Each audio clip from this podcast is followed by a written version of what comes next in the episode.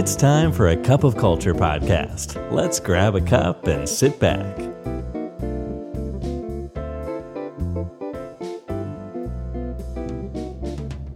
สวัสดีครับ ได้เวลาจิบกาแฟคุยกันเรื่องวัฒนธรรมองค์กรกับ A Cup of Culture กันนะครับ วันนี้แก้วที่ 501 อยู่กับผมทอมนัทวุฒิหานสวัสดนะครับ วัฒนธรรมองค์กรเป็นสิ่งที่สามารถดึงออกมาได้ทั้งข้อดีแล้วก็ข้อเสียที่สุดของพนักงงานเราครับ วัฒนธรรมองค์กรที่ดีมันช่วยเสริมสร้างความคิดสร้างสรรค์นวัตกรรม แล้วก็ productivity ในขณะที่ culture แย่ๆเนี่ยมันทำลายขวัญกำลังใจ ยุให้พนักงานลาออก แล้วก็ให้พนักงานทิ้งงาน ทั้งหมดนี้เรารู้กันอยู่แล้วครับ แต่อะไรคือสิ่งที่ทำให้วัฒนธรรมองค์กรเนี่ยที่มันดีมันแตกต่างจากวัฒนธรรมองค์กรที่มันแย่ วันนี้เราจะมาดูกันให้ชัดไปเลยครับ วันนี้เรามีการศึกษาจาก Fearless Culture นะครับ ที่เก็บรวบรวมข้อมูลจาก 5,000 กว่ากลุ่มตัวอย่างองค์กรทั่วโลกครับ แล้วเขาก็พบว่ามันมีองค์ประกอบสำคัญอยู่ประมาณ 5 อย่างครับ ที่เป็นตัวบ่งชี้ว่าวัฒนธรรมองค์กรที่ดีกับที่แย่เนี่ยมันมีอะไรที่แตกต่างกันบ้าง เขาเริ่มจากการสรุปว่าวัฒนธรรมองค์กรที่ดีเนี่ยคือที่ที่มีบรรยากาศของการเปิดรับ และความบรรยากาศที่ปลอดภัย แล้วก็เอื้อให้เกิดการทำการทดลองครับ ในขณะที่วัฒนธรรมองค์กรที่แย่เนี่ยคือ ที่ที่บรรยากาศการทำงานทำให้พนักงงานรู้สึกกลัวที่จะพูดความเห็น หรือกลัวที่จะทำอะไรผิดพลาด จนไม่กล้าทำอะไรเลย หรือพูดง่ายๆเหมือนบรรยากาศการทำงานที่ต้องเดินฝ่ากับระเบิดครับ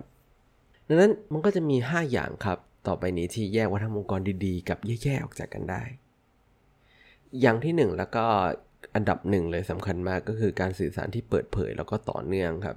เวลาที่องค์กรเราไม่โปร่งใสนะครับ พนักงงานจะรู้สึกแปลกแยก รู้สึกว่าไม่ได้รับการสนับสนุนไม่ถูกเห็นค่า ซึ่งมันนำมาสู่ความไม่ไว้วางใจในองค์กรครับผลสำรวจเนี่ยออกมาเป็นเอกฉันท์มากครับ คือ 89%เนี่ยระบุว่าการสื่อสารเนี่ยคือสิ่งสำคัญที่สุดของการมีวัฒนธรรมองค์กรที่ดี พนักงานจะรู้สึกว่าเขามีคุณค่าและได้รับเกียรติครับทำให้เขาพร้อมที่จะนำเสนอไอเดียใหม่ ๆ ให้กับองค์กร แล้วการสื่อสารที่มากเกินไปเนี่ยยังไงก็ดีกว่าการสื่อสารที่น้อยเกินไปอย่างเทียบกันไม่ติดเลยครับ องค์กรที่การสื่อสารระหว่างผู้จัดการและพนักงานเนี่ยเกิดขึ้นในระดับที่มันสม่ำเสมอนี่ยครับ มันช่วยลดโอกาสการลาออกได้น้อยกว่า 50%เลยนะครับ นอกจากนั้นแล้วเนี่ยพนักงาน 86%ครับเขาก็บอกว่าการสื่อสารเนี่ยคือสาเหตุสำคัญเลยของ ที่ทำให้องค์กรแต่ละองค์กรเนี่ยล้มเหลว การสื่อสารที่โปร่งใสเนี่ยมันไม่ได้หมายความว่าให้เราบอกทุกอย่างกับพนักงงานไปนะครับ แต่มันคือการที่เราไม่ปิดบังข้อมูลที่มันสำคัญสำคัญ โดยเฉพาะข้อมูลที่เป็นข่าวร้ายครับ นอกจากนั้นเนี่ยในประเด็นเรื่องของการสื่อสารแล้วเนี่ยปัจจัยที่สำคัญที่สุดของการสื่อสารที่ล้มเหลวในองค์กร คือการที่ผู้นำสื่อสารกฎเกณฑ์และเงื่อนไขบางอย่าง แต่ตัวเองไม่ทำครับ หรือการที่คำพูดของผู้นำกับการกระทำเนี่ย ไม่ตรงกันนั่นเองครับ ต่อมาก็คืองานที่ดีแล้วก็มีความหมายครับ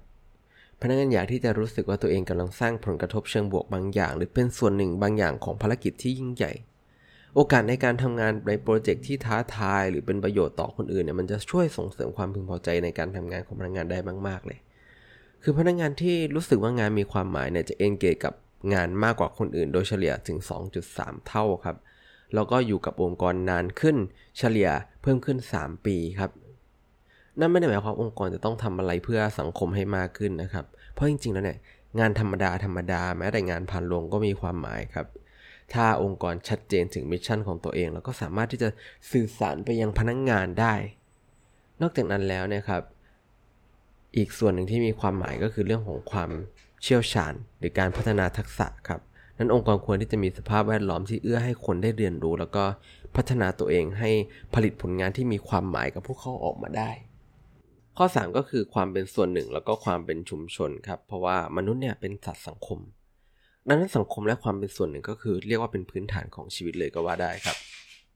แต่ผู้นำส่วนใหญ่เนี่ยกับประเมินความสำคัญของเรื่องนี้เนี่ยไว้ค่อนข้างต่ำทั้งที่ในความเป็นจริงและในความรู้สึกการเป็นส่วนหนึ่งมันช่วยส่งเสริม performance ในงานได้ถึง 56% พร้อมกับเอื้อให้เกิดผลลัพธ์ทางธุรกิจที่ดี แล้วก็สร้างวัฒนธรรมองค์กรที่แข็งแกร่งขึ้นมาได้เลยนะครับ พนักงานหลายคนให้ความเห็นว่าเขาให้ความสำคัญว่าเขาทำงานกับใคร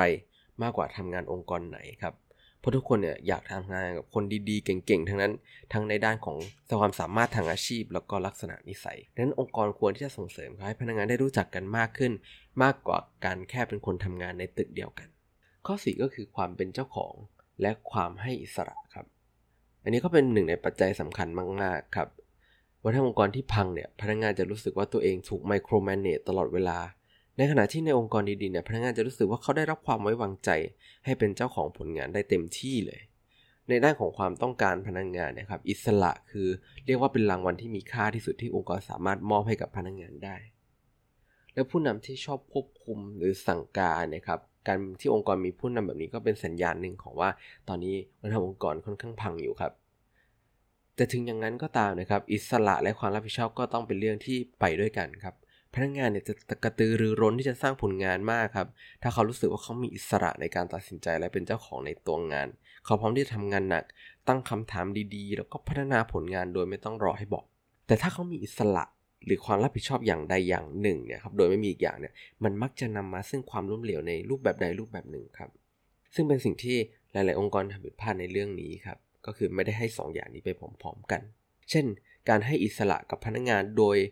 ไม่ได้พัฒนาความรู้สึกเป็นเจ้าของ หรือความรับผิดชอบของพนักงานลงไปด้วย อันนี้แน่นอนครับเลเทแน่นอน หรืออีกด้านหนึ่งก็คือการให้ความเป็นเจ้าของโดยไม่ให้อิสระครับ ก็จะนำมาซึ่งความหงุดหงิดว่าต้องทำงานตามแผนเดิม แต่จะเอาผลลัพธ์ใหม่ๆมันเป็นไปได้ยังไงใช่ไหมครับ ข้อสุดท้ายก็คือเรื่องของความหลากหลายในองค์กรครับ ซึ่งเป็นเรื่องที่ไม่ต้องพูดถึงมากนะครับ ทั้งในด้านข้อดีและข้อเสียเนี่ยเพราะเป็นหนึ่งในประเด็นที่ร้อนแรงที่สุดในช่วง 4-5 ปีที่ผ่านมา แต่ประเด็นที่ต้องพูดเกี่ยวกับเรื่องนี้นะครับ ก็คือการที่หลายองค์กรเนี่ยพยายาม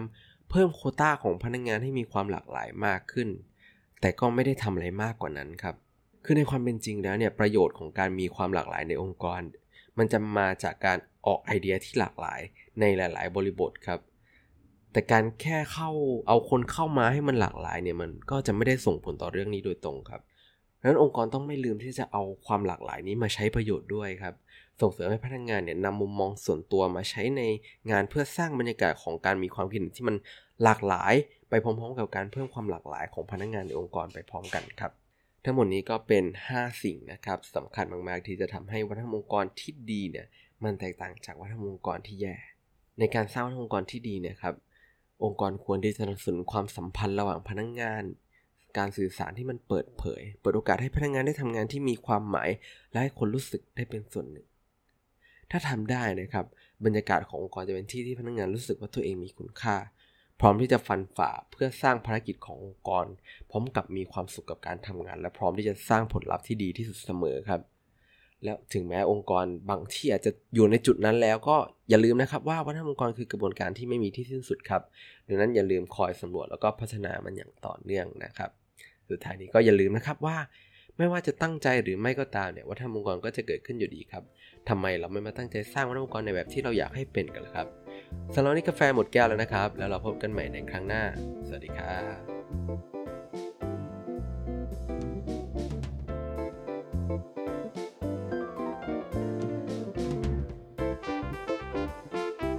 And that's today's Cup of Culture. See you again next time.